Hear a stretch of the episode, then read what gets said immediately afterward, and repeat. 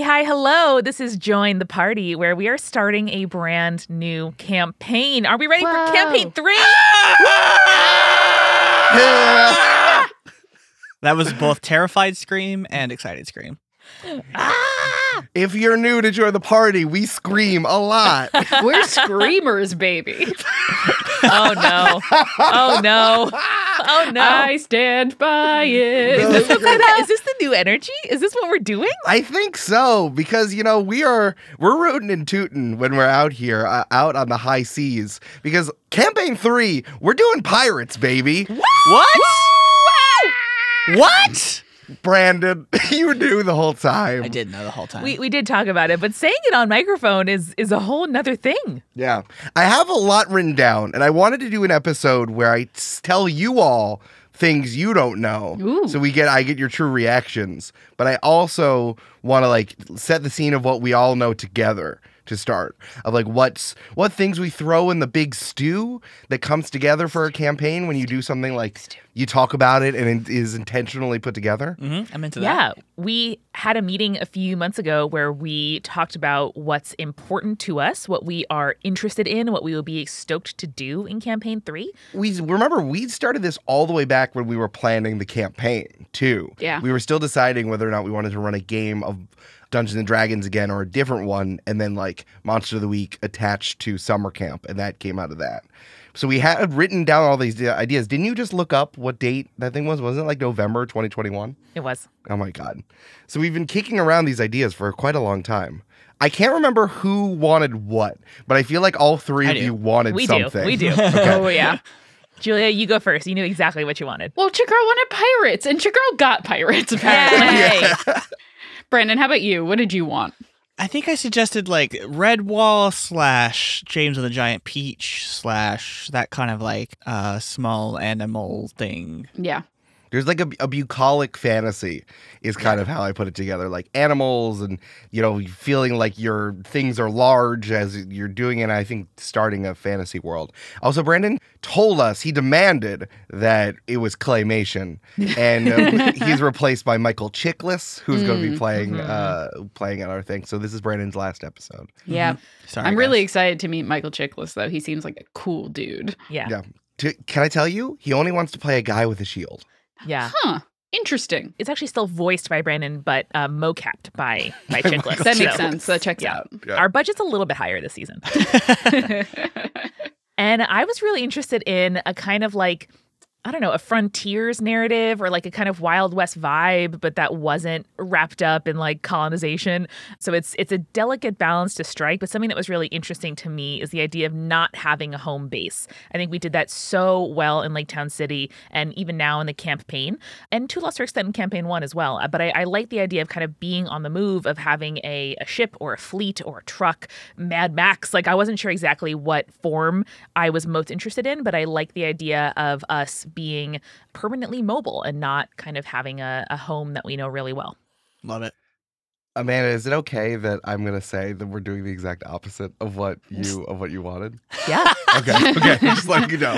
I want everyone to know I did take in what Amanda said, and I didn't just say no. But we'll talk about that. But listen, I mean, I, I, that's what I appreciate about this process is all of us were saying like, hey, these are things we're interested in. Also, Eric, you're the one who has to make it, so like, tell us Yeah. what you're interested in also. Yeah. And you know, now we have a fun mix of like Eric kind of gave us the broad strokes, and we all said love it, and now we get to hear details about what this world's going to be.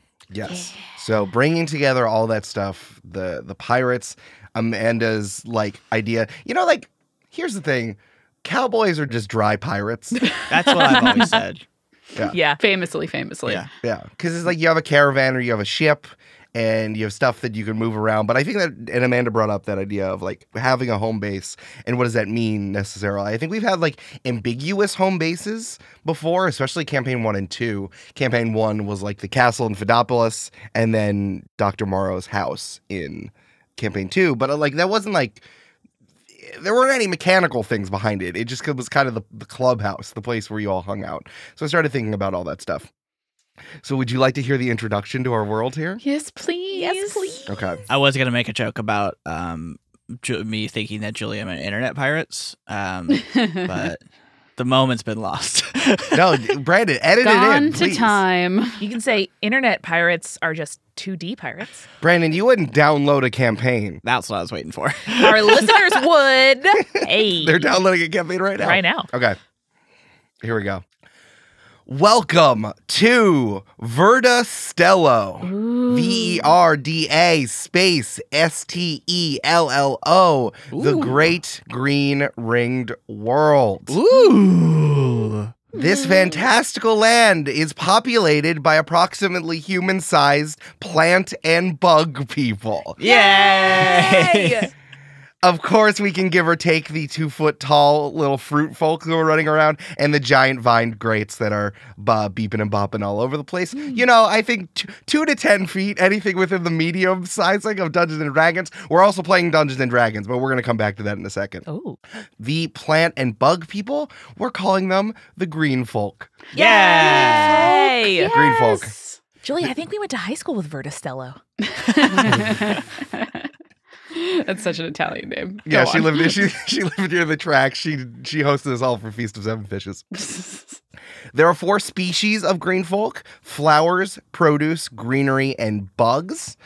Just to give a quick description of what these folks might, might look like, uh, the flowers might be a bunch or a bloom of flowers, maybe something like a wildflower like phlox, A bouquet. either like a bouquet or a bush of it. A it. cluster. Yeah, cluster. Or it could be like the sunflower from Plants vs. Zombies. it's just kind of like flower, stem body. You know, everyone I think has is vaguely um, humanoid in uh, this way, like two hands, two feet, upright. But again, we can we can be incredibly flexible on this. This is just like general uh, ideation of this. So flowers could be a bouquet or a, a cluster or just one flower. Produce. I think in my head was mostly the fruit or vegetable. It's not head, it's like full body. So like imagine like a big apple person with like a little hand and a little hand and a little foot, a little foot and a Yeah. face somewhere on it. Oh my gosh. Big melon, big melon, big melon. Yeah. But now I just imagined a man with an apple head, and it's very funny. Oh, also very funny. It's like saying don't think of an elephant. Like now Brandon is just going to think of a man with an apple head. exactly. Well, but what if the man was full apple? What if he was better. only apple? Even and I know better. that's that's what haunts you. oh, Eric, that's much better. There's that painting you can look at. Yeah. That's like that. When Brandon gets sleep paralysis, there's a big apple with a face sitting at the head of his bed. That's true. So yeah, it could be fruit, veggie, anything that has some sort of. I mean, I I'm not gonna. There's no distinction. There's no gender of fruit and vegetable. It's just it is what it is here. Greenery is truly all over the place. However, you can slap some limbs onto whatever plant you envision, uh, whether they're vines or grasses or anything. Just put a little face on there, and you're good to go. And then, of course, the bugs are based off of bugs themselves, though they can have plant-like features uh, with sprouts or grasses or any sort of greenery kind Ooh. of Mm-hmm. coming out of them in this way. I want to make very specific that these four species are even in, in within the the society of the green folk. I wrote down that in the creation myth when the planter grew the first seeds of everything, one seed went off to see the world. When it kept its seed on its back and it walked around, that became the bug people. That's so sweet. like a Bulbasaur. Oh, it's so cute. yes, just like a Bulbasaur, Amanda. Sorry, Eric, if there's not fantasy racism in this uh, non-race hierarchy, I don't know if I can play this campaign. We're gonna come back to it, Amanda. We're gonna put a pin in this. We're gonna put a pin in that. But yes, so like I am only dividing it by I think what the frequency of all these all the different species of green folk I think is just evenly distributed. But really it doesn't super matter other than what they look like and how many limbs maybe they have. You know, maybe you'll have six if you're a bug, but really that, that's the only difference. But we're gonna come back to that. Yeah. So Verda Stello is set in a massive ring. There is nothingness outside of the ring, but it's just like imagine one big circular landmass. We're talking flat? We talking donut? Yeah, like a donut. Okay. There's a, there's nothing on the outside. It has heft, but you can fall off the end of the world Cool. Oh, oh. no. in that way. You can fall when you go out off the donut. You can fall off the end of the world. Guys, Okay. it's a Bialy. There is a hole in the middle. Um, there are various environments spread throughout. It's split rather equally throughout the four quadrants, but some of the different countries that occupy the uh, four quadrants of Verda Stello might have different environments associated with the type of people they are. So they kind of like have their theme as it is. Love it. Cool. You know, but there's there's everything. There's deserts, there's mountains, there's forests, there's uh, plains, there's uh, maybe there's some Arctic thrown in there as well. There's all types of environment, environments in these these places. Uh, if you're envisioning the, if you're envisioning this like landmass donut with four quadrants, it's kind of a combination of two Mario Kart 64 battle stages. it's like the donut, and then there's that block fort, which is the one with the four different colored squares everywhere. That's how I combine the smoosh them together in my head. Gotcha. Now, ringing the center of the land donut of Verda Stello is a massive waterfall called the Cascade. It kind of comes out of nowhere. There's no peak of the cascade. It just fall. There is just like a wall of water that encircles the inner donut. Is it like a circle of a waterfall, or does it have like a 2D sort of plane? No, you're you're correct, Brandon. It is a circle. It is a waterfall circle. Now, is the water coming from above or it's falling below or both? It's coming from above, falling below. However, ah. like it is too tall to see the top. It kind of almost comes from the sky, from the clouds because of the massive cloud cover. For those of you who've been near Niagara Falls or whatever big waterfall is in your neck of the woods, you know what I'm talking about. There's this massive just fogginess around there, that, so it's hard to see. And of course, the thing is about the cascade is that it is the heart of Verda Stello. It provides the the water that gets turned into food and drink all over the land. Ah. The thing about it, because we are all, and here's the other thing why we're doing plants, is that all three of my friends here love plants dearly. It's true. Yeah. You can't water your plants too much or they'll flood themselves and they'll get sick. Much like you can't, the green folk cannot drink too much pure water or you'll die. Mm. Like you can't subsist on pure water alone. So it's converted to sugar water or alcohol or sap or whatever other things that are for the various foods that they eat all over the world. Love it, love it. That's also the reason why you can't. People have not investigated the Cascade all that much because it's it's a ton of running water. You would get destroyed real hard and it would be bad. Mm. So, like to us on the ground, it's almost just like there's a column, giant column of water with no beginning, no end. I'm picturing like a shower curtain, but Yeah. yeah, it's solid water. Yes, it's a giant. Exactly, Brandon. It's this giant column of water. It then feeds into this massive, almost a moat, but it's like a lake that where it all leads to, and then it kind of comes out. It's the head of all rivers and lakes. There's this water cascading down that people then, you know. Someone bust in and talk about agriculture and irrigation for like five minutes. You know what I mean? Remember that picture from your like earth science textbook Mhm. from like sixth grade? It's like that. Yeah, that's where all tributaries stem from. That's true. Remember in the theatrical trailer for the movie The Eternals? Brandon, no, I don't. I also, It's I like also know. that. Guys, I fucked up. It's not a bialy, it's a flagel. It's a flat bagel. Ah. it's a flat Oh. bagel. And then if you fall off the flagel, you die. Yeah. Yeah. Just like in real life. Those things are sharp. to give all of you, of course, some food world building immediately. I feel like Thank I'm- you. the way that people consume nutrients, how they eat and drink, it's usually through liquids. I have this idea of like people putting their root feet into liquids into like little bowls that are low on the ground and that's how tables are made That's so cute. I love that. I was gonna ask, is there like a hydroponic city and like everyone else's soil, or like how do you? Hmm, that's a good question. Um, I think everyone has the ability to walk around. You know, dining room tables are like a foot off the ground, so everyone kind of like lifts their foot and puts into it. And then it just pours in whatever the quote unquote dinner is. Yeah. Yeah. That's awesome. When we like reproduce, when we grow new little baby seedlings, I'm sure there's one city that's hydroponically. And uh, 20 minutes into this podcast, we already have our first slash fiction. Congratulations. Yay, we did it. Anyways, but it, it makes a ton of sense. Like if you leave your plant standing in water, they'll die. Like, you can't like sleep in that water. But for for babies, just like they have to, you know, have milk constantly, the baby seedlings have to have to live in their little pods till they're ready to go. I just wanted to give you that little thing to, to chew on and put in your world if you want it, Eric. yes, there are city. I, I haven't figured out exactly how these cities kind of like look. In my head, they ha- they all wear clothes in so many ways and like have shoes. So I wonder if there's like a ritual between like taking off your shoes when you go into someone's house because you assume that there's going to be a food eating. Mm. You know, like I, I don't necessarily. I feel like we're crossing the plane into like it's not all plants, but the people are plants. hmm You know, in a, in a very Redwall situation is like. What are things made out of? We're still kind of figuring out, but I don't know if like the row. I don't think that they're every. Maybe like when you go to sleep, you just kind of root yourself into some soil that you have. But I, like that. don't know. That's what I'm thinking. Is like I feel like they are the people wear. They definitely wear clothes. I wasn't sure about shoes, but I I I could assume if it is an adventure story that we're doing, maybe they wear like boots and, and shoes and stuff. You don't want us to be nude, Eric? If you want our second piece of slash fiction, that's fine. so quickly. But no, that that makes sense to me. Like normally, you know, the roots are vulnerable and like that's what you use to like take in nutrients. And so it makes sense to be clothed if you're gonna be out and about mobile outside of soil, whereas plants normally would be in, in our world. And then I love that idea of like, you know, for hospitality's sake, there's maybe a like a washing ritual and then, you know, you have at least like mild, you know, commonplace drink available to people when they're at your house if they need if they need sustenance. Cobblers make so much money off the bug people though, because they have to have so many boots. Mm-hmm. but they look tight as hell. Yeah. The the bug people are the fashion people. They're, they're Hell fashion yeah. Oh, I'm sure. Course. Yeah.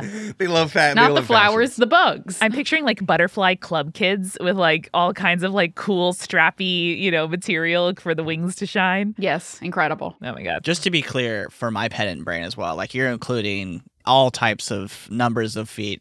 Like arachnids are not technically bugs, but like they're included, right, Eric? Correct. Yes. But I think that like again, I really I know that I set this up that it's like there's a bunch of plant people and then there are bugs. I just thought it would be cool to include bugs as well because I know Yeah. bugs look tight as hell. So I, I do think that yes, any sort of insect or what I ugh, I don't know What a kid about would this call a creepy collie. Yeah. You know, if you showed something to a fifth grader and they told, actually, no, that fifth grader might tell you tell you what for. A If you showed- If you If you it to showed a to five year a old, five year old. and you said, "Is this a bug?" and they say yes, it counts. Nice. Um, and then of course they have the plants expressions. I did just imagine showing it to a fifth grade Julia and that Julia being like, "No, you dumbass!" Arachnid. It's an arachnid. Count the legs. One, two, three, four, five, six, seven, eight. Arachnid. They both have thoraxes, but that does not mean it is a bug. Okay, so the cascade, as Brandon said, it is perpetual.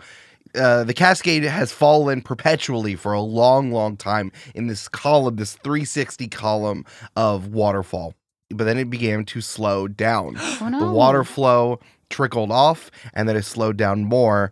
And then it started going like it stopped on particular days No. and then it would came back and now it's like a like a faucet that's sputtering the water would fall slowly every day and then every other day and then weekly and now it is a random trickle That seems bad cosmology wise. mm-hmm. Yeah. Yes. Seems like a thing that someone's got to figure out. now here's the interesting thing once the cascade has stopped the green folk saw what separated the inside of the ring it was a great saltwater sea ah. dotted with incredible, weird, and wild islands as far as the eye could see. cool. Yeah. I completely forgot about the pirate part. I was so excited about the donut. As the cascade slowed, the green folk found 13 carvings into stone left at the bottom of the moat of the carved. Sorry, Amanda's gestating too, too fast. She's distracted. cool. I don't blame her. the green folk found 13 carvings into stones at the bottom of what was what was once the Cascade Basin. I don't know if anyone has seen if you've looked at like the current droughts that are happening in our world. Oh, oh Uh, sure, th- Eric, there every are- day. There are like drought stones that were left by pre-civilizations or early civilizations in like, you know, on the Danube uh, near France and in Europe for specifically. And there are these like things called I think they're called drought stones or famine stones. And basically like people have carved into it and said if the water gets below this line, we have a problem. Oh no. Good. I did not know that. That's cool. Yes, this is what I was imi- uh, imagining when I was doing this. Like literally, someone carved this into stone, and then all of a sudden the water receded, and you see it, and it's like you see this terrible thing in here. And this is what's carved onto each one of the stones. The water will slow to fall, but the tides are turning. Find the infinite lake to replenish the world, and the salmon who will grant you a wish of whatever you desire. Magic salmon. Magic salmon. Salmon of knowledge. Salmon, Salmon of of knowledge. I want to make a point. No one knows what a salmon is. They're all like, what the fuck is What that is a word? salmon? There are like cryptozoologists and linguists trying to analyze what salmon means in this like oh. pre-common language.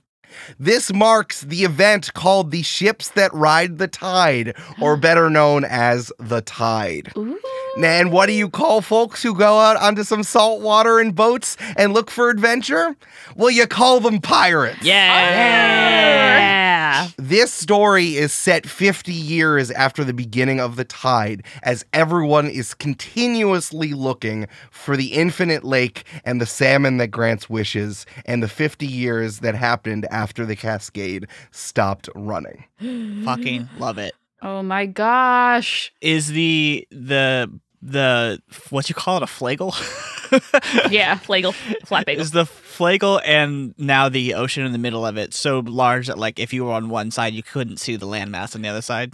Exactly. Cool. Yes. It is as good. The saltwater sea, even if you're standing on the side of it, you know, even if you're standing on the side of the Mediterranean or a really or a Great Lake or anything, it's like you can't really see the other side. It's it's very large, and no matter where you're standing in the center of the the donut, you cannot see the other side. After 50 years, no one has found the infinite lake and the salmon that grants wishes. So people are still looking fervently as the water from the cascade is starting to finally all of the reserves are drying out. Oh no. Is there a heated debate amongst the green folk whether it's pronounced salmon or salmon?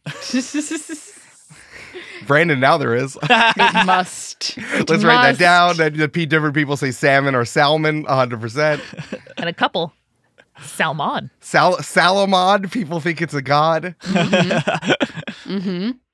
That's true. I mean, we haven't mentioned any marine creatures, so how could you possibly have a frame of reference for what that is? Exactly, yeah. Yeah. So, yeah, this is the setting. Oh my this god, I'm is the losing my mind. I'm losing my mind. I'm losing This is so my fun. This is Okay. where we're this is where we're starting very this. Good.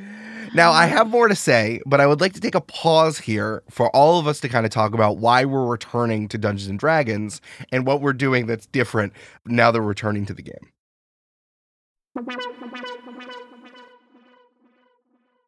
Hey, this is Eric in the present tense. We actually recorded this episode at the end of September 2022, even before we recorded the One Shot Derby episodes, if you can believe that. That means that this episode, what we recorded, happened before the open gaming license debacle with Wizards of the Coast, as well as their move to change the word race for species. But it was not really like a full change of what it meant. It was more of like a find and replace in all of their books. What's funny is that this doesn't really change anything that I or the rest of the Join the Party folks say, other than I'm like, oh, it's really novel that we're going to use species for our upcoming game. Wizard of the Coast has been a bad steward of Dungeons and Dragons for a very long time, and the corporation that owns them, Hasbro, only is using them to make gobs and gobs and gobs of money, even as we use it to express ourselves with storytelling. The game that they're selling you is not the game that we play at our tables, both me and you, the listener. And it's imperative that we keep this corporation's feet to the fire, which you know I will be doing on social media and on this podcast, and I know that the rest of the Join the Party folks will be doing as well. I'm only here to point that out to say that there might be a little bit of dissonance, but not a lot because Wizard of the Coast continues to fuck up. Now, listen in the next part, and it will all make sense. Back to it. I did miss playing D and D, to be honest. I missed I missed me rolling dice. Uh, I have like- missed that too. When we started Monster of the Week, I bought you two big D6 because you have Mhm. a big D20. And you're like, that's very sweet of you. I don't need these. That's very sweet of you. I don't do any rolling. It's all Yeah. on you, motherfuckers. you rolling, protecting the, the roll from me, you know, with your hand, and then giggling is a thing I definitely missed. We we also missed that. Yeah. And I think that, like, you know, as much as I love Monster of the Week and I love Powered by the Apocalypse games, Dungeons and Dragons is the best game that we've seen so far, obviously in the mainstream of it, to tell a very large story, Mhm. a very large campaign that goes in various directions. And we're doing a ton of stuff here. Like, we're going to be doing pirates, but there's some other mechanics I'm going to throw in here. And there's things that we're going to push in different directions to make this turn into the story of what we're looking for. Like, definitely there's going to be ship combat. Like, you're going to have your own ship for sure. Yeah. Uh, and the PC is going to be interacting with the stuff. But obviously, we're laying out this homebrewed stuff. Uh, you might have heard me say species and not race uh, because I've made some changes that I really want to address here that I think is important as we're playing Dungeons and Dragons in 2022, 2023, and beyond. First of all, the green folk, all Jewish. yes, especially I, I also really wanted to come back to a fantasy world. I missed it from campaign one. I avoided it because I wanted to tell like a human story, which felt very important in the world we were living in in uh 2018 2019 talking about like people in a in a city and figuring out what exists but now it's like you know i want to go tackle a fantasy world because i don't trust a lot of the people making it right now with how wizard of the coast is putting out one d&d which is like their continuous games as service version of Dungeons and Dragons are going to be continuously updating and still all of the problems that people have been talking and asking for change for years now it is happening incrementally and almost not at all and there are a lot of issues that I want to make sure that we address I'm going to include this link in the episode description, but I sent this out. Uh, there was a wonderful article on IO9 called Why Race is Still a Problem in Dungeons and Dragons, written by Linda Codega who interviewed a ton of POC Dungeons and Dragons creators about talking about specifically all of these like half or even quarter measures that Wizard of the Coast is making to address these problems. I would just want to cite some of the stuff. All the way back in June 2020, Wizard of the Coast issued a statement about their commitment to diversity in Dungeons and Dragons. They identified commonly cited pressure points and said throughout the 50-year history of D&D, some people in the game, orcs and drow being two of the prime examples, have been characterized as monstrous and evil using descriptions that are painfully reminiscent of how real-world ethnic groups have been and continue to be denigrated. End quote. Damn. That's what I they. That's say- what they wrote. That's That's what. reminiscent. It's it's uh, taken directly from black people in the world, but okay. Yeah. And like the whole and those like the high fantasy pastiche, how it all this stuff is based off of like the races of people. And uh, basically D and D has been struggling with this quite a lot. But I think that there are some inherent issues here. Like there's a really great quote from uh, a creator named Rue V. Dickey. One of the problems of having people choose their race first in D and D when making your character is that it makes becomes a defining trait within the world regardless of intention. Mm. Making race a core tenet of your character can be really uncomfortable, especially as a person of color. I think that's really interesting that the first thing you do when you make a character is like, I'm playing a dragonborn. And like not you nothing else, not even your class, not even your name. You need to you need to put that down. And I think that's really, really interesting and very important. Yeah. I never thought about the fact that D and D just stripped the orc of context like as a first maneuver. Yeah.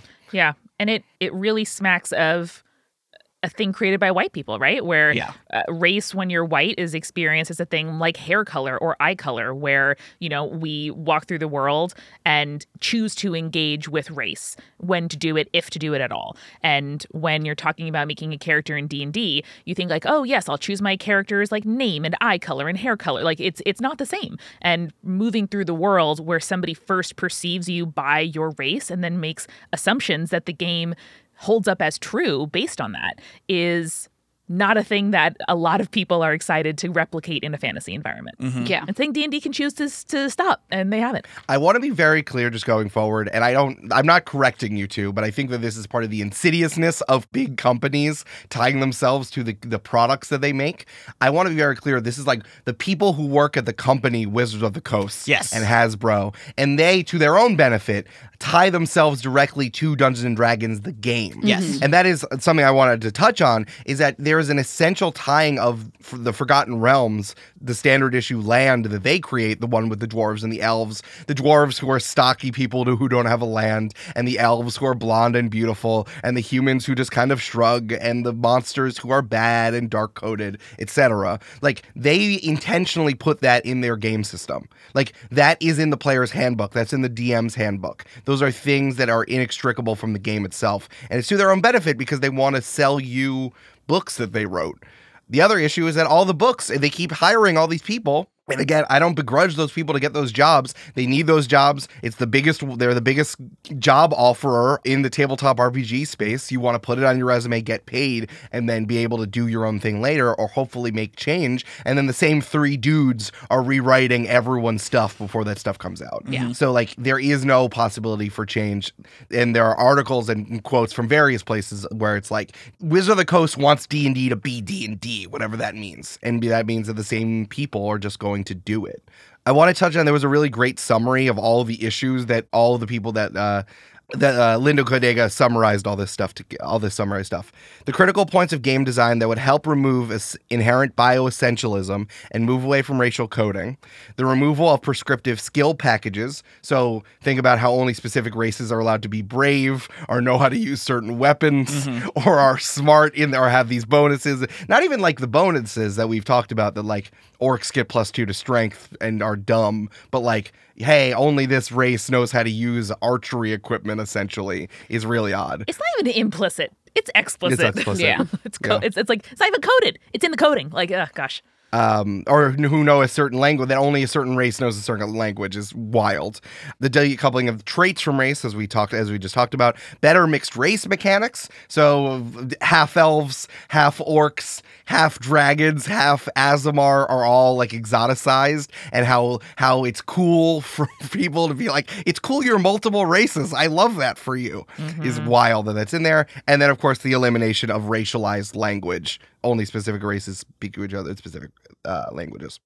All these can be done, and players have already done so at their own tables. Yeah. It's so funny to me that I like I feel like D&D like Wizards was originally like, "Oh, if we combine or, or attach these these few things, it'll make it easier for the player to like get started." When the reality is like one, it, it comes with the problems that all you you just described or Linda just described.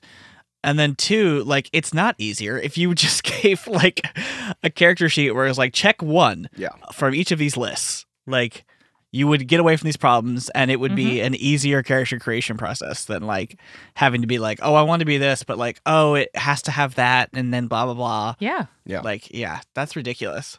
Of course, race contextualizes how you move through the world and perhaps more importantly, how the world perceives you, but it doesn't inherently limit what you're capable or interested you know in doing Mm-hmm. and that's the thing that's so frustrating like yeah wizards of the coast thinks that this is betraying the game system in some way or you know would make things incredibly complicated. And i feel like that's not giving players enough credit. Like we we understand a lot more than they think we do. Just give us a like let us do it. People are doing it like like Codega said. Yeah. Mm-hmm.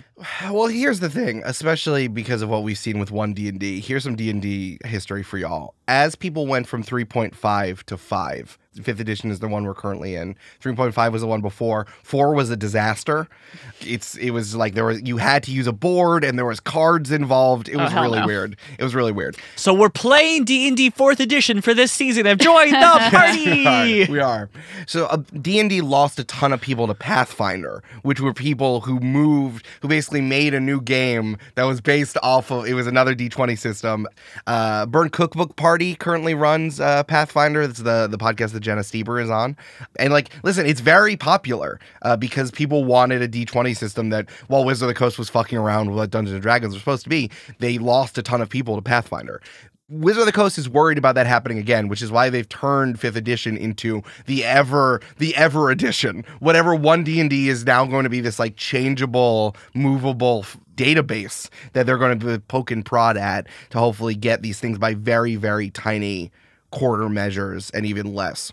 and eric do i have to keep paying them a subscription fee instead of like i don't know buying one book that i can reference forever Oh, baby, you know it. So the reason why the issue of why these changes have happened is because they're trying to quote unquote keep old Dungeons and Dragons players, which means you know Old white guys. yes, not telling old old white straight male nerds that things are different than what they want in their world and as into their fantasy world. which hey isn't a true representation of their existing fan base there have been black players women players queer players from the beginning Yeah, uh, but hey it sure shows you whose opinions they value mm-hmm. I would also assume that I mean I don't know, but I would assume that today right now like the mo- majority of their fan base is not that anymore, you know. Yeah, it, it is weird. I wonder if there's like a purchasing power argument with it. The thing is, we're talking about hmm. economics because it's a business decision. You know what I mm-hmm. mean? Yep. It's a, it's an important it's important to say. it's not about what's right Yeah. yeah So, I have made some changes to simplify this stuff and also so we can feel better about playing this game system that I like. I really like the skeleton. I've talked about how Dungeons and Dragons is an interesting and flexible system that lets you play epic stories that involve kicking ass. And that's fun to play on a podcast. Um, but there are changes that need to be made that Wizard of the Coast will not do for business reasons. And I think we can do to demonstrate that you can do it.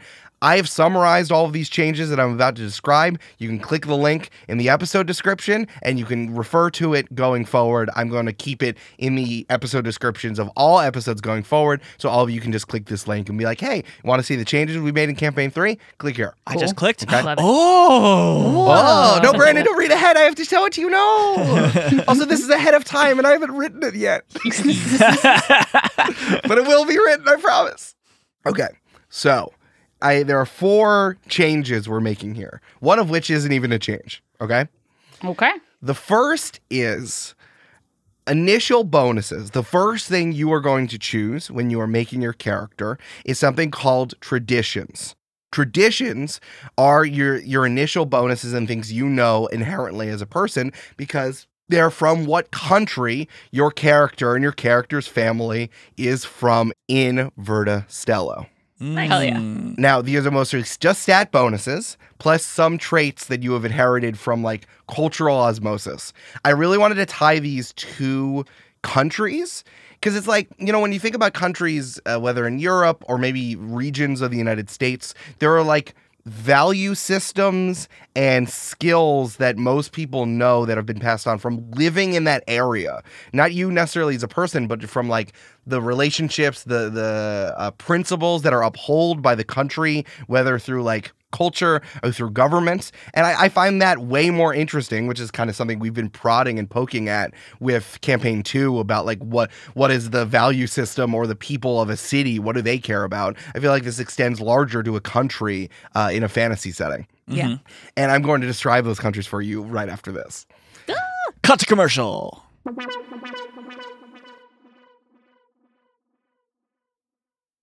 Hey, it's Amanda.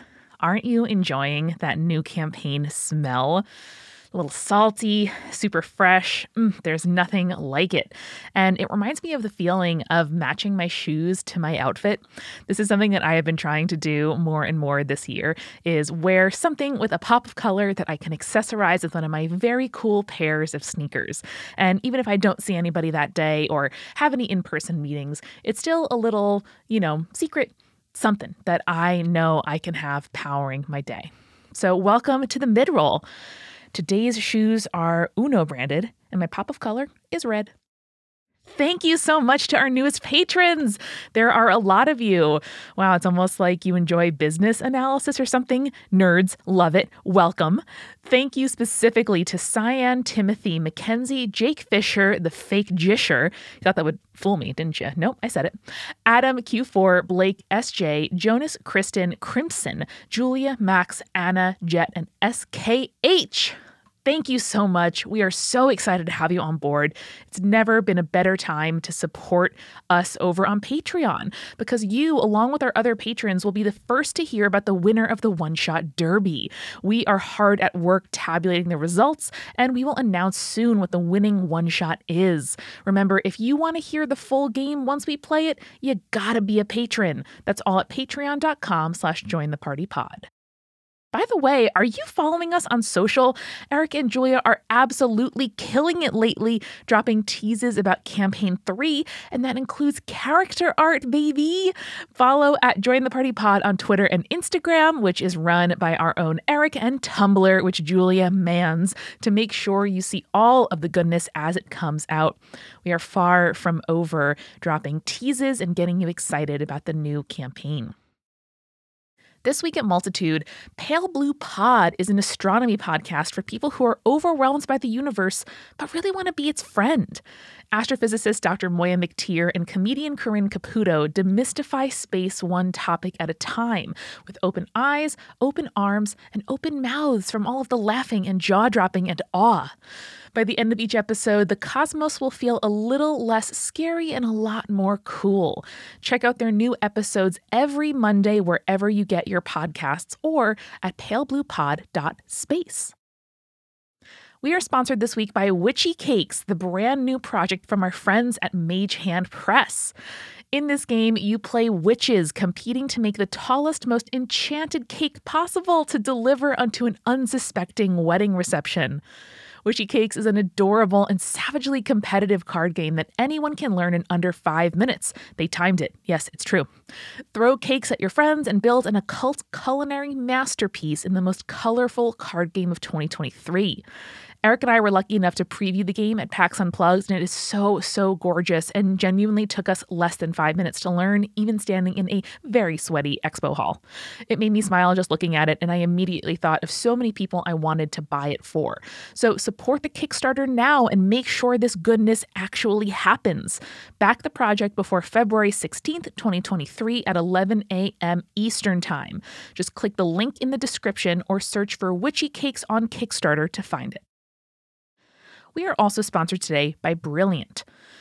Let's say, just for argument's sake, that you're an aspiring pirate who wants to learn how ships float, why pulleys work, and how on earth that medium sized wheel turns an entire dang ship. Or, excuse me, how on Verda Stello that wheel doesn't have quite the same ring to it. Okay, I'll work on it. So, you go to brilliant.org, the best way to learn math, science, and computer science interactively. I imagine as an aspiring pirate, you'd be kind of embarrassed to be like, um, how exactly is it that ships float? But hey, you can learn about that on Brilliant because one lesson that they offer is about classical mechanics.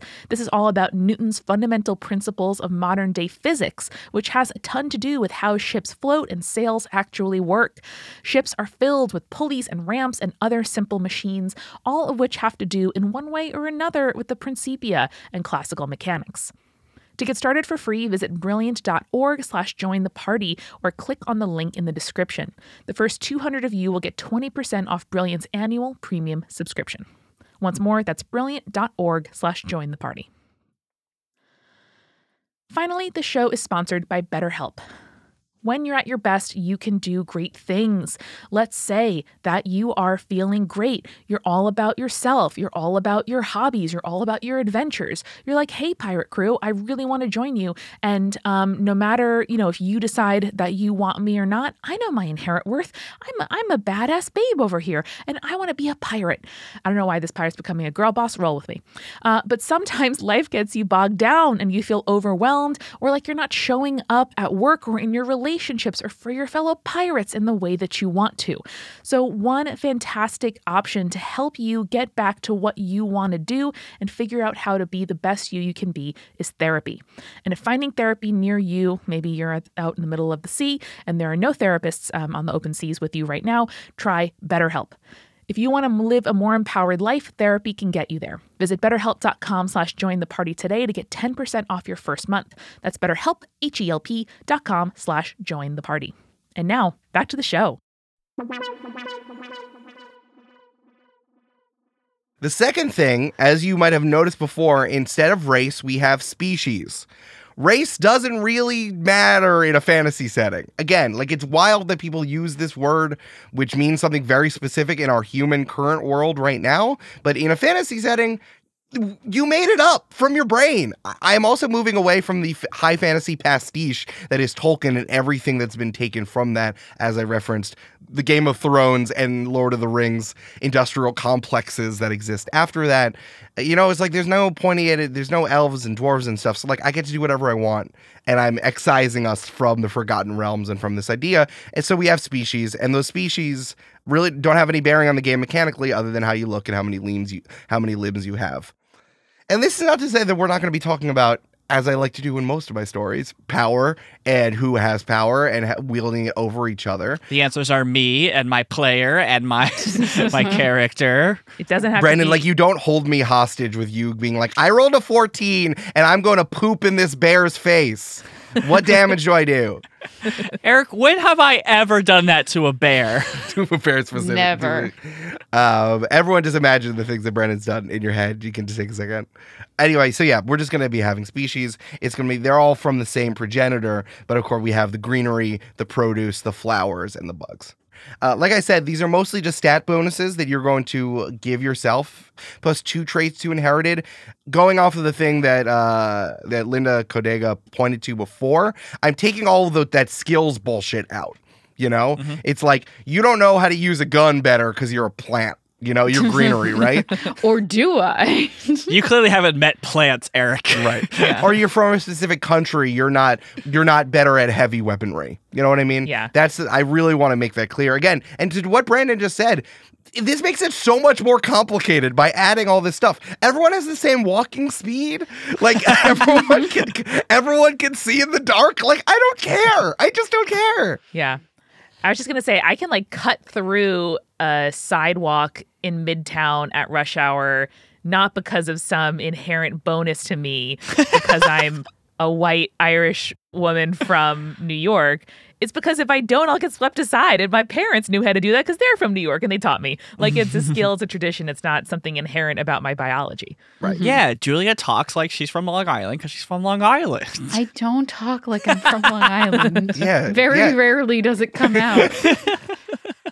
And I value bagels. Yeah. I value bagels because they're delicious, and I've had I good love bagels. pizza. Hey, because pizza's good.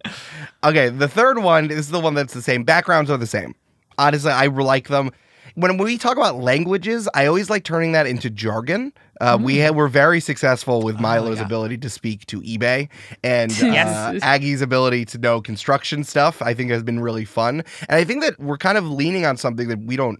That I think backgrounds are getting at, but are ignored very quickly in, in- when people are in a campaign. But like y'all probably weren't pirates to begin with, hmm. or like you know people were not pirates to start with. It's this adventure you undertake on behalf of yourself or someone else or your your country or or a principle you uphold. So I think you will have skills that you did before you got on a pirate ship, which I think is very important to the the campaign of the tide. Yeah. Love it. yeah. Love it. I don't have backgrounds in front of me. If there's another piece of racial essentialism that's in there, I'm taking it out. I just Great. haven't looked at it specifically because I've been focusing on the species and the tradition stuff so much. Oh, what's this one? I have a I have a list and it's of backgrounds and it just says white. It says bounty hunters only are. It says bounty hunters are only allowed to be Vietnamese. It's really odd. Hmm. It's strange. I don't know why that's written there. I'm taking that out. I'm pulling it out. Okay, good, good, good. And finally, because I think we want to stretch our legs a little bit more after playing our third campaign of Dungeons and Dragons, we are going to be using classes and subclasses from Valda's Spire of Secrets from Mage Hand Press. Yeah, boy.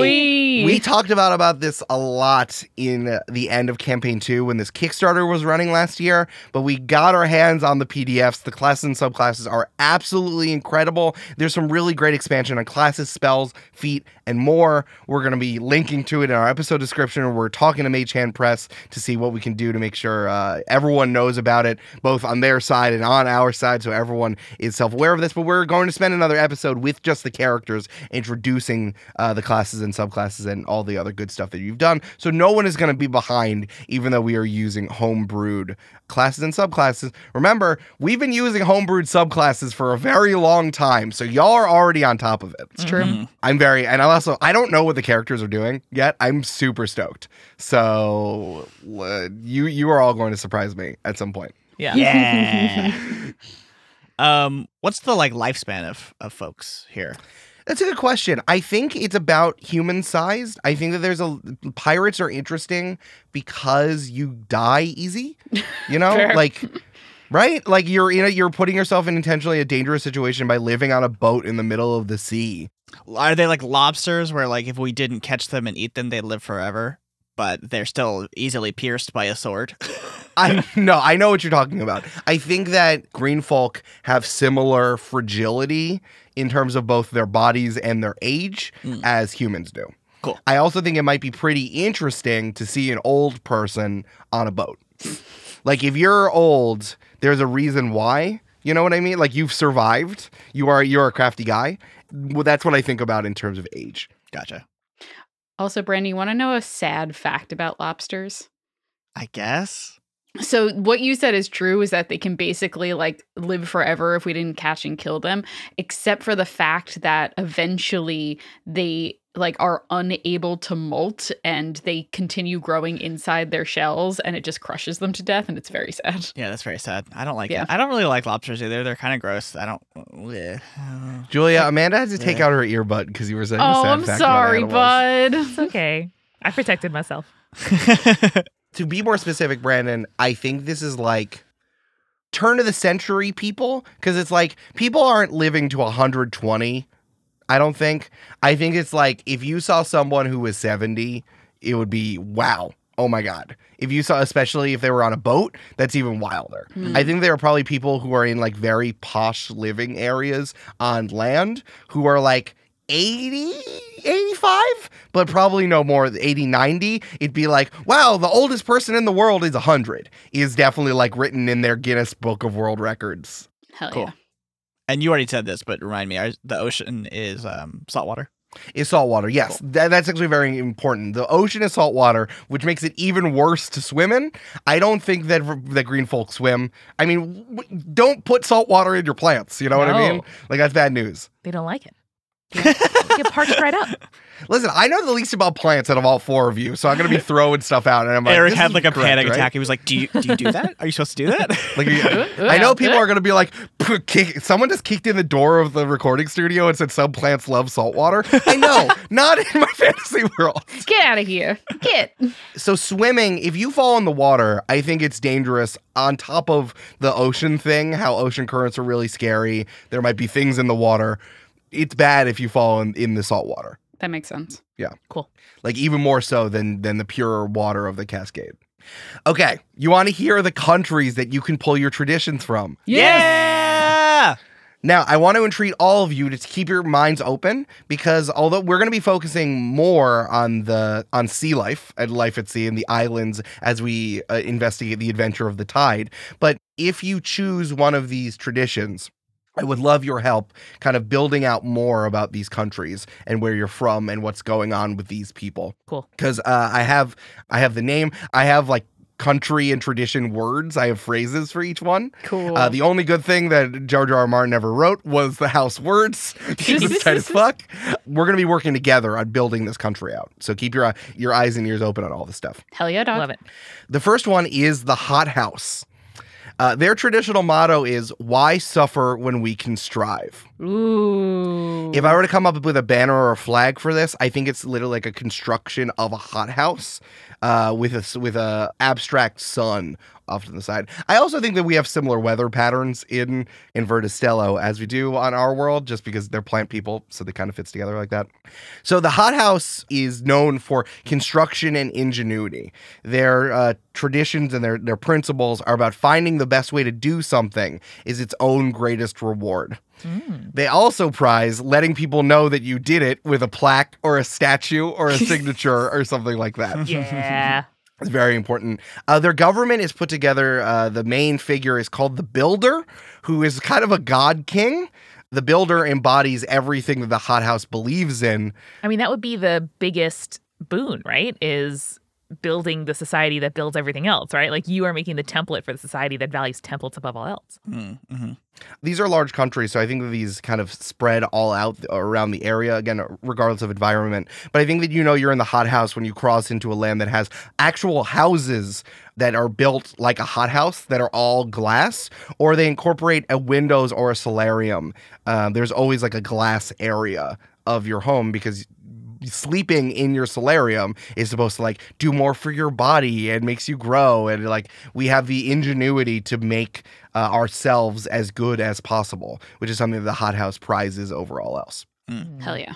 so yeah the main figure of government i have governments for each one of these. Uh, the main figure of government here is the builder who's kind of like a god king a la pharaohs in egypt. Mhm. they reign for long stretches of time they, because once you're once you're designated the builder everyone kind of consolidates around you and there isn't a lot of like palace intrigue. It's just like yeah well the builder's the smartest and knows everything so we're gonna do they're gonna lead us in whatever direction we're going to do. It's kind of like um it's not like a religious monarchy like a divine right thing because in between god kings there is a series of challenges that people do publicly to determine who is the builder. And then there ah. is a final voting and every single citizen of the hothouse gets a vote It's like the civil service exam meets the electing of a new pope. yes it's something it's actually a lot like that and then in, there's a lot of tumult in between and you know i'm not saying that there isn't like political intrigue of getting the builder you want into this thing and training the next series of builders but i think once they're in there they're reigning for 50 60 70 years Wow.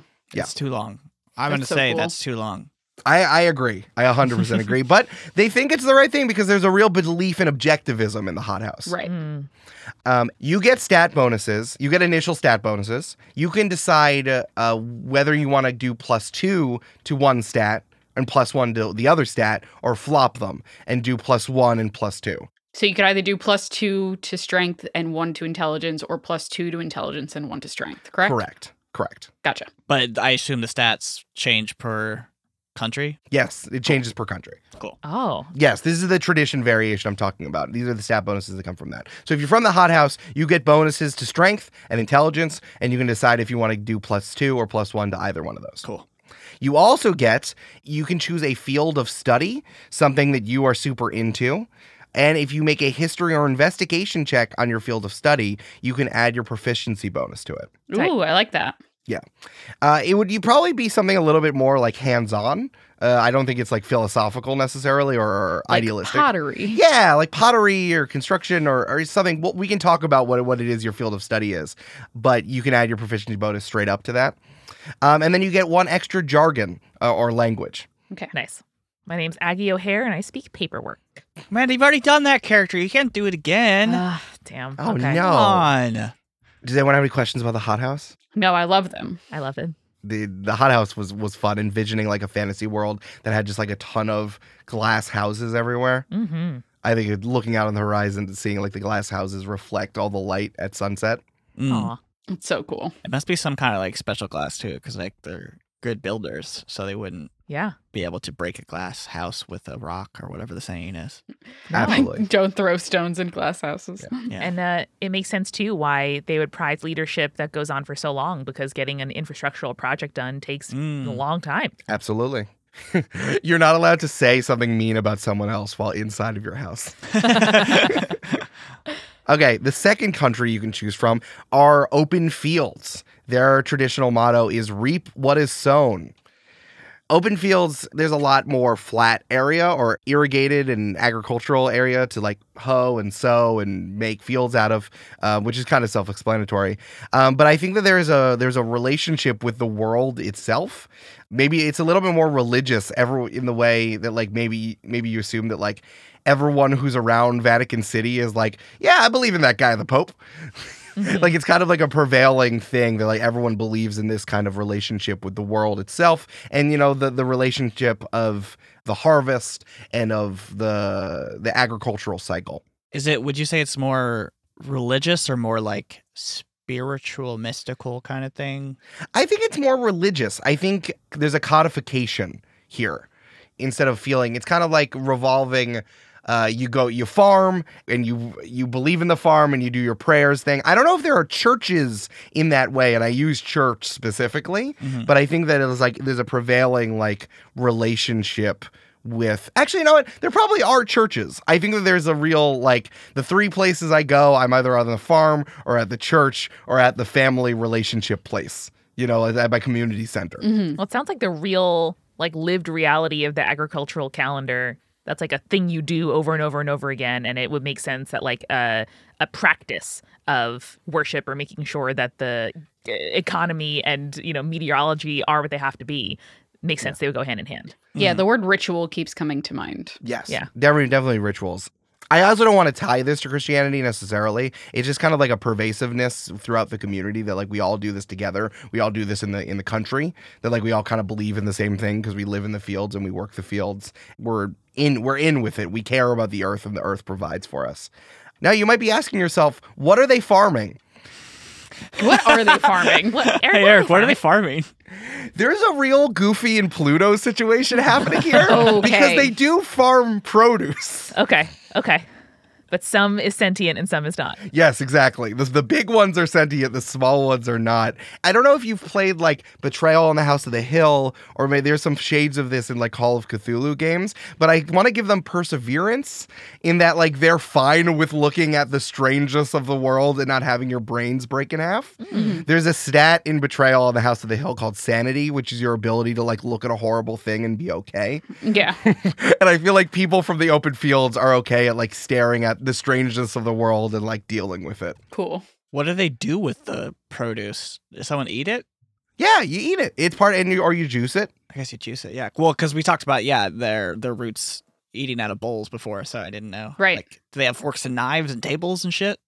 Yeah, I think so. I, I'm not saying that you can't put things in your mouth and eat and eat them. I just think that might, it might be easier necessarily to drink with your roots uh, or have low low slung tables. I thought was fun. But yeah, I think that people eat with their mouths as well. There, you have two options. Special occasion. Yeah. Another thing that I thought would be really interesting about the open fields is they name themselves after virtues.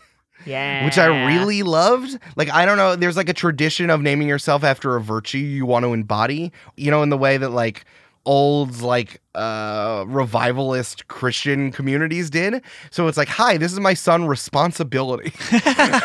My daughter, Temperance. yeah, yeah. But like, you know, it's definitely separated from those things. So I think those ideas of virtue, people are named those things, but I find deeply fun. Like, you run into someone whose name is love or friendship or Yeah. kindness. Or like, I mean, even there are ones that have been very normalized, like Ernest. Yeah. You know? I think that there's also a level of artisticness in a certain way, uh, in like expressing your your feelings and being able to have your your relaxation time. There's like an art. I wrote artistic in a Renaissance sort of way, and, and I also tied this that the cities there are very old. It's like they built the cities and then they were like, all right, we're done. We're gonna go farm for the rest of time, um, and it's very regimentally maintained in the way that like people had hoped that like maybe Venice was, or when you go to Europe and you're like, wow, this building's been here for 1,200 years. Jesus Christ.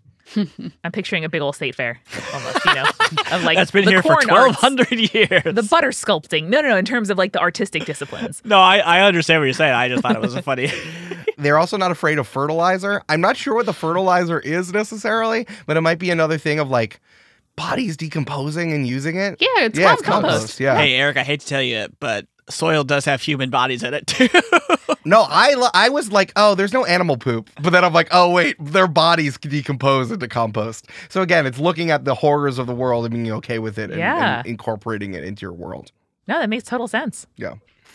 Their government system is an oligarchy. It's run by the few, quote unquote, who is kind of has an executive, a military, a money, a culture, and a religious figure, a la maybe the, the council, the small council in Game of Thrones.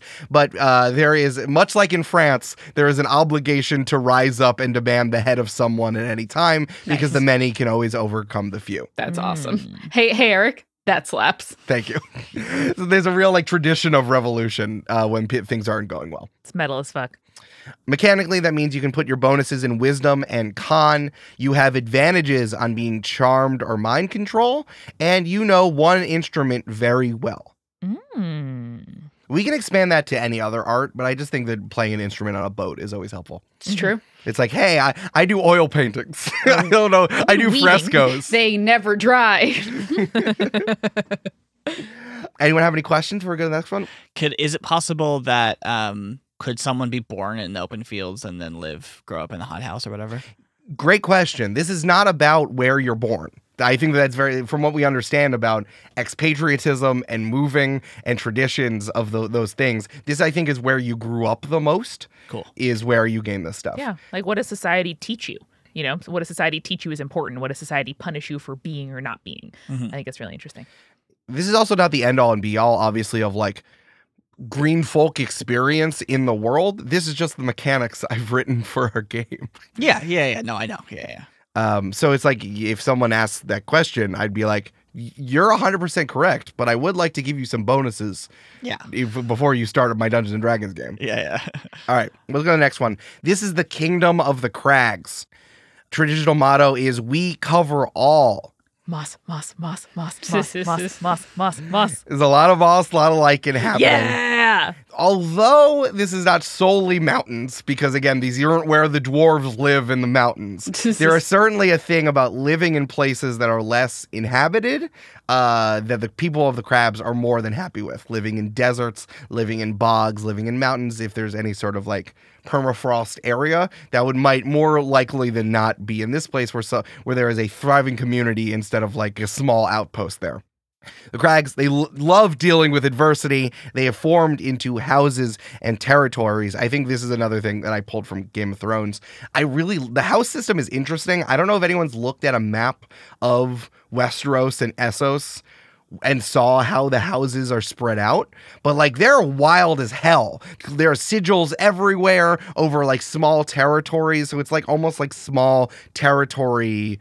People own these like small uh, territories or feudalist. Uh, they're not feudalist, obviously, but like you know duchies or whatever or counties and it's kind of divided in that area.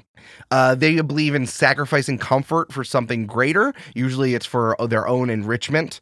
Um, they explore the land and find the great thing that it does and work with it. Whether this is pulling obsidian from lava uh, near a volcano or looking for a fruit that gives you the strength of 10 green folk buried deep within a one specific place like a oasis in a desert or on a mountain or a glowing mushroom that is in a crevice Metal as fuck. they are like, this is my thing. I live here because this tight thing exists here. Mhm. Do they call it the Earth? Do you think?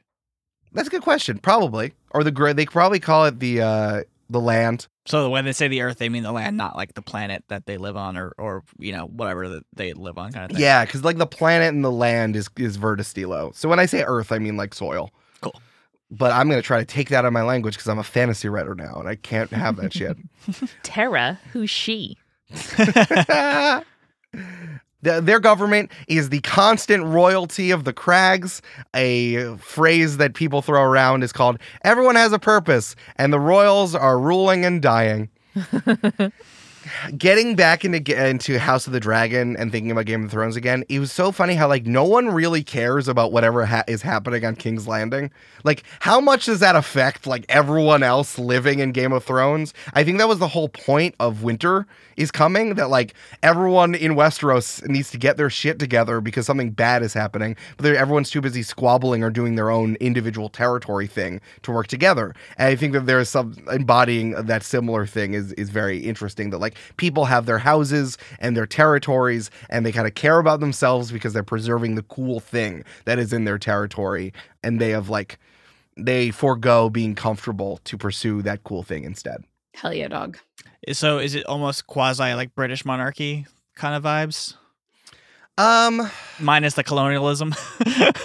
yeah, yeah. It's like there are kings, but do the kings if how long does it take for a decree that a king makes or a royal to make comes down and actually affects someone who lives on a land out in house Gemini or whatever, which is like all the way out on the other side next to a volcano. Hmm. You know what I mean? Mhm. And like there is definitely like a royal seat, like in King's Landing. I don't have the name for that yet, but y- exactly like who's who said that something you did is going to affect my life all that much? Mhm, cool. mhm. So they try to like exert some kind of control, but like the average folk is like, eh, okay. Yeah, they care more about the person who's ruling their territory. It's yeah, like who- it doesn't affect their life that much. the house who controls their area. Mm. Sorry, I've never seen Game of Thrones or House of Dragons, so I don't have any of these reference points. No, it's fine. That's fine. Maybe like the uh the kind of like benevolent ages more or less of like the Greek Empire where it's kind of like yeah I pay taxes to somebody and like I don't know they I keep living my life and like whoever I pay taxes to it's the same guy in my neighborhood who he gives it to uh, but Yes. you know Yeah, it's very it's definitely similar to that. Cool. I also think that though, this, since there is a constant changing of royalty, people will do will try to exert power in this way of making sure that they stay as royal for as long as possible before they get assassinated or or, some, or something happens. So I think there's a lot of changeover, but also there's like big power struggles of trying to enforce, especially as you get closer and closer to the royal seat. If you're from the Crags, you get bonuses to charisma and strength. You get resistance to one type of elemental damage because where, wherever you grew up in your territory, you spent time next to a volcano, you get fire elemental damage. Just explain that to me. And you are good at playing one game, and you are very good at it. Uh, when you have downtime in the Kingdom of the Crags, you play your games and you play for keeps. Dang. So I think this can be cards. This could be some version of chess. This could be something something that everyone knows how to play. So this isn't like a regional thing. It's not like you walk up and being like, "We're playing Big Fish," and everyone throws you off the boat because no one else knows how to play. I'm imagining a bunch of like people from the Kingdom of the Crags who meet you know when they're like in some envoy in some other land and they decide to like hustle everybody at pool Uh, and fi- our fourth and final country is Overstock. Overstock's traditional motto is "Carry your roots." ooh You know you are in Overstock because of the vertical cities. yeah This is like some solar punk neo-futurist idealist quixotic world in that like they're doing something else from everyone else there this is where we're getting the spiritualism because they are investigating the sky and where the original water and planter came from mm. is kind of the thing. There is because they go skyward they get closer to the clouds and of course there's rain and snow and they are very fascinated by that as a country at large I think that this is also a very philosophical place. Everything kind of revolves around this investigation of the of the world and the place in which uh, the green folk live, which also leads to the fact that they're incredibly mercant. Uh, while there's a lot of trading and merchants running around, going from Overstock everywhere else, because they're so busy philosophizing, they just buy what they need. They're just like, I'm doing stuff. You make money to deal with your needs, so that you can go back to examining the questions of the universe. Gotcha. Overstock is actually a giant city state, uh, stemming from the stacked city of Skyreach, uh, which is their capital. Uh, I don't know if anyone's seen outside of people who play Civilization 4, 5, or 6 a lot, the Hanging Gardens of Babylon. Yeah. But imagine it's like the, the- it's up and down, very green. Uh, there's like this classical style. There are columns everywhere because again, it's like vines snaking up and down. It's not it's not a skyscraper. It's more just like stacked. Everything is is stacked and growing upwards. Maybe it's more like the the Tower of Babel, where people built it just to go high, not to dominate the cityscape, but just to go up. Hmm. Yeah. Love it. Interesting. they have a lot of representatives, uh, much like aldermen for those of you from Chicago, but it's more like you're you have many mayors of your neighborhood or your outer town, and they form coalitions of government and parties, much like we see in parliaments across the world. So they're democratic. Yeah, they're de- they are a representative democratic, yes, because they they're like I don't want to think about voting. You, I don't want to think about shit. You do it. Yeah. Like being an alderman is like you're taking the burden of policy off of people. And it's very, it is like, thank you for doing this so I don't have to, so I can think about and work on other things. Mm. Um, I'm I thi- picturing everybody as like an absent-minded professor who lives in this neighborhood. I love that. Uh, yeah, very idealistic, very quixotic. But again, they're just chilling. I think they're they're probably the least like they cause the least amount of drama out of all the places. But that's because they're insular and they're thinking about other things. But I think that that then allows people who want to do bad to do bad because there is an oversight. People are off doing their own thing. So I think that there there's like a, there's a cultish element to some things when there are fragment groups who go off and do their own thing. Uh, there are like um, not terrorist organizations, but like radical like radical groups start doing stuff all over the place, and it's like Sure. stop. You would expect that if people who are, yeah, who are like so philosophically minded, you know. Yeah. Thinking all day with like time and income to do whatever they choose. Yeah, a- absolutely.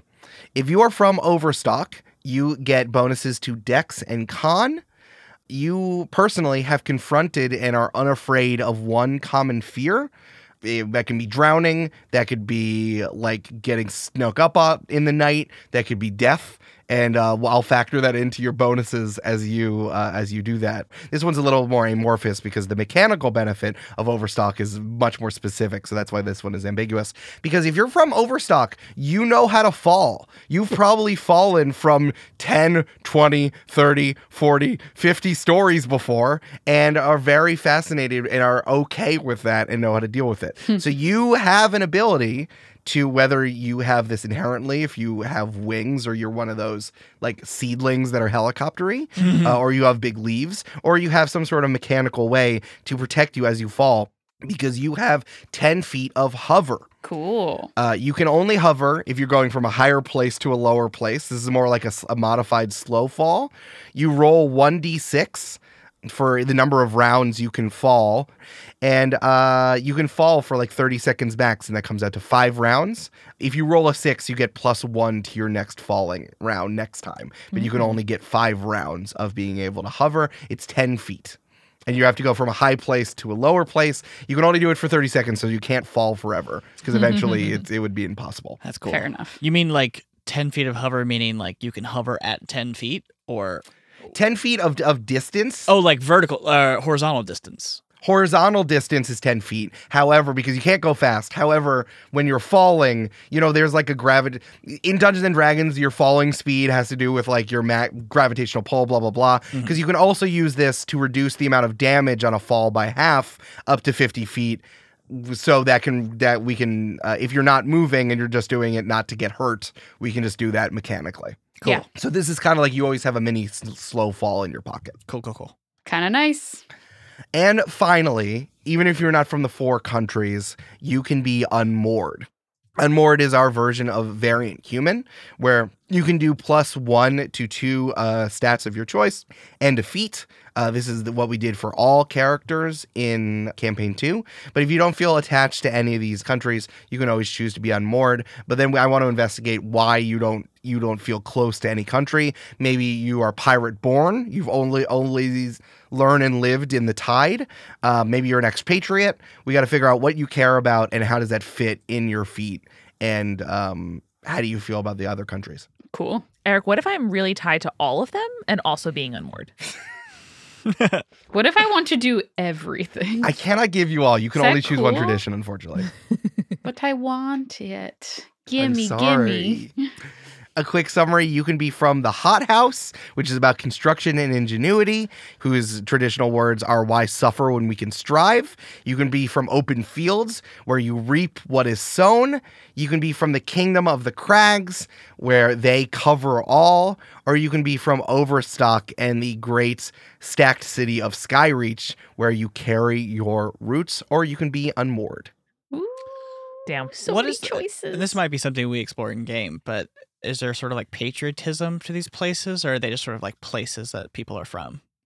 That's a good question. I, you know, it's funny. I spent all this time making up countries, and we're probably not going to spend any time in them specifically. I think that you can decide your level of patriotism. Uh, and how how tied you feel to certain places. I don't know about your PCs. You may or may not. It's definitely the variant of when why you're out there on the tide Okay. is cool. important. But yeah, your level of patriotism is allowed. Is allowed. I mean, some people really love being from the Kingdom of the Crags because Mm-hmm. again, it's not just about the government. It's like whether or not you believe in the principles that are from the place that you're from. and I mean, as you pointed out for open fields, they're doing revolutions all the time, baby. We chopping off our government's head all the time. Yeah, I can give you plus and minuses from all the places about why someone may or may not like or really dislike being from this place. Um, but I, I don't think that has anything to do with your character's uh, Uh, level of patriotism. No, it's like we all have to do, right? It's like like you said, identify what we were raised to find valuable and then decide what we want to keep of that. Absolutely. So yeah, those are the changes we're making. Remember, we're doing traditions. We are we're doing species instead of race. Backgrounds are the same, and we're using classes from Valda's Spire of Secrets, as created by Mage Hand Press. I want to tell you two things, two last things before we go about something I'm just adding to this campaign that I really want us all to start thinking about. Okay. The first is, remember when Amanda said she didn't want a home base? Sure, sure. I mean, I, a home base is fine. I just don't need like a city to go home to. Sure.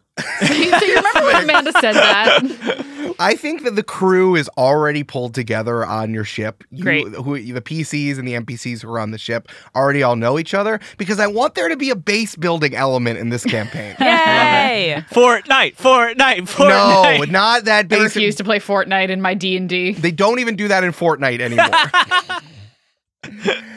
I have played a lot of Cult of the Lamb lately, which is a really interesting indie game. They basically smashed a lot of different types of genres together. There's like a base building element, and like there's Hades style fighting, and it's like cartoonish, and there's some farming involved. But I think it's really interesting, and I think it's something that I really want to investigate in a in a D&D campaign of balancing going out on adventure and then dealing with the pirate base you all have together. There's something about being out on the tide. There are tons of islands that people then turned into their homes, which they're only doing for the time being as they try to find the infinite lake and the salmon of knowledge. So I think that you you have to invest in your island as you go out and go do adventures and figure out what it is you want to do next and follow the riddles and the mysteries that is finding the infinite lake. Yeah. So Yeah. I would love it if there was a base building adventure.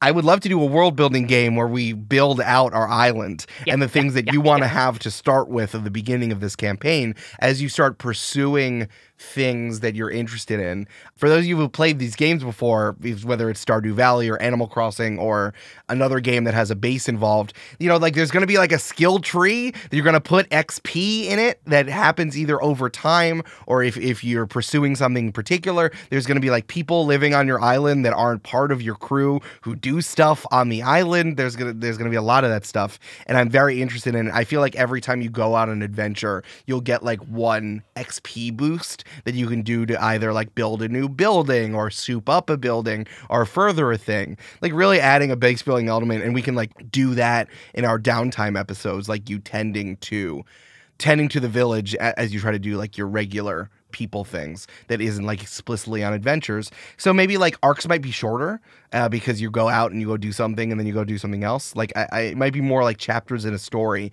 instead of like nine, ten episode arcs. Maybe they'll be shorter. Maybe they'll be longer. We'll we'll figure it out as you all pursue your adventure and as you leave the island. Maybe you'll even have to move your island to Uh-oh. a different island and start over because it's closer to where you think the infinite lake is. There, there's really very large possibilities everywhere. But I already love my island. I don't want to move it. Well, everyone, you'll move it together. It'll be a big thing. Everyone Okay. does. No. Yeah. And finally, because I want to make this as easy as possible in terms of currency, I think that there will still be like gold doubloons and everything. Did you all watch John Wick? How there was like assassin currency? Mm-hmm. yeah. Mm-hmm. like those specific assassin currency. I would love it if there was some sort of currency that only exists through pirates that you do in exchange for favors, and more of it is big favors.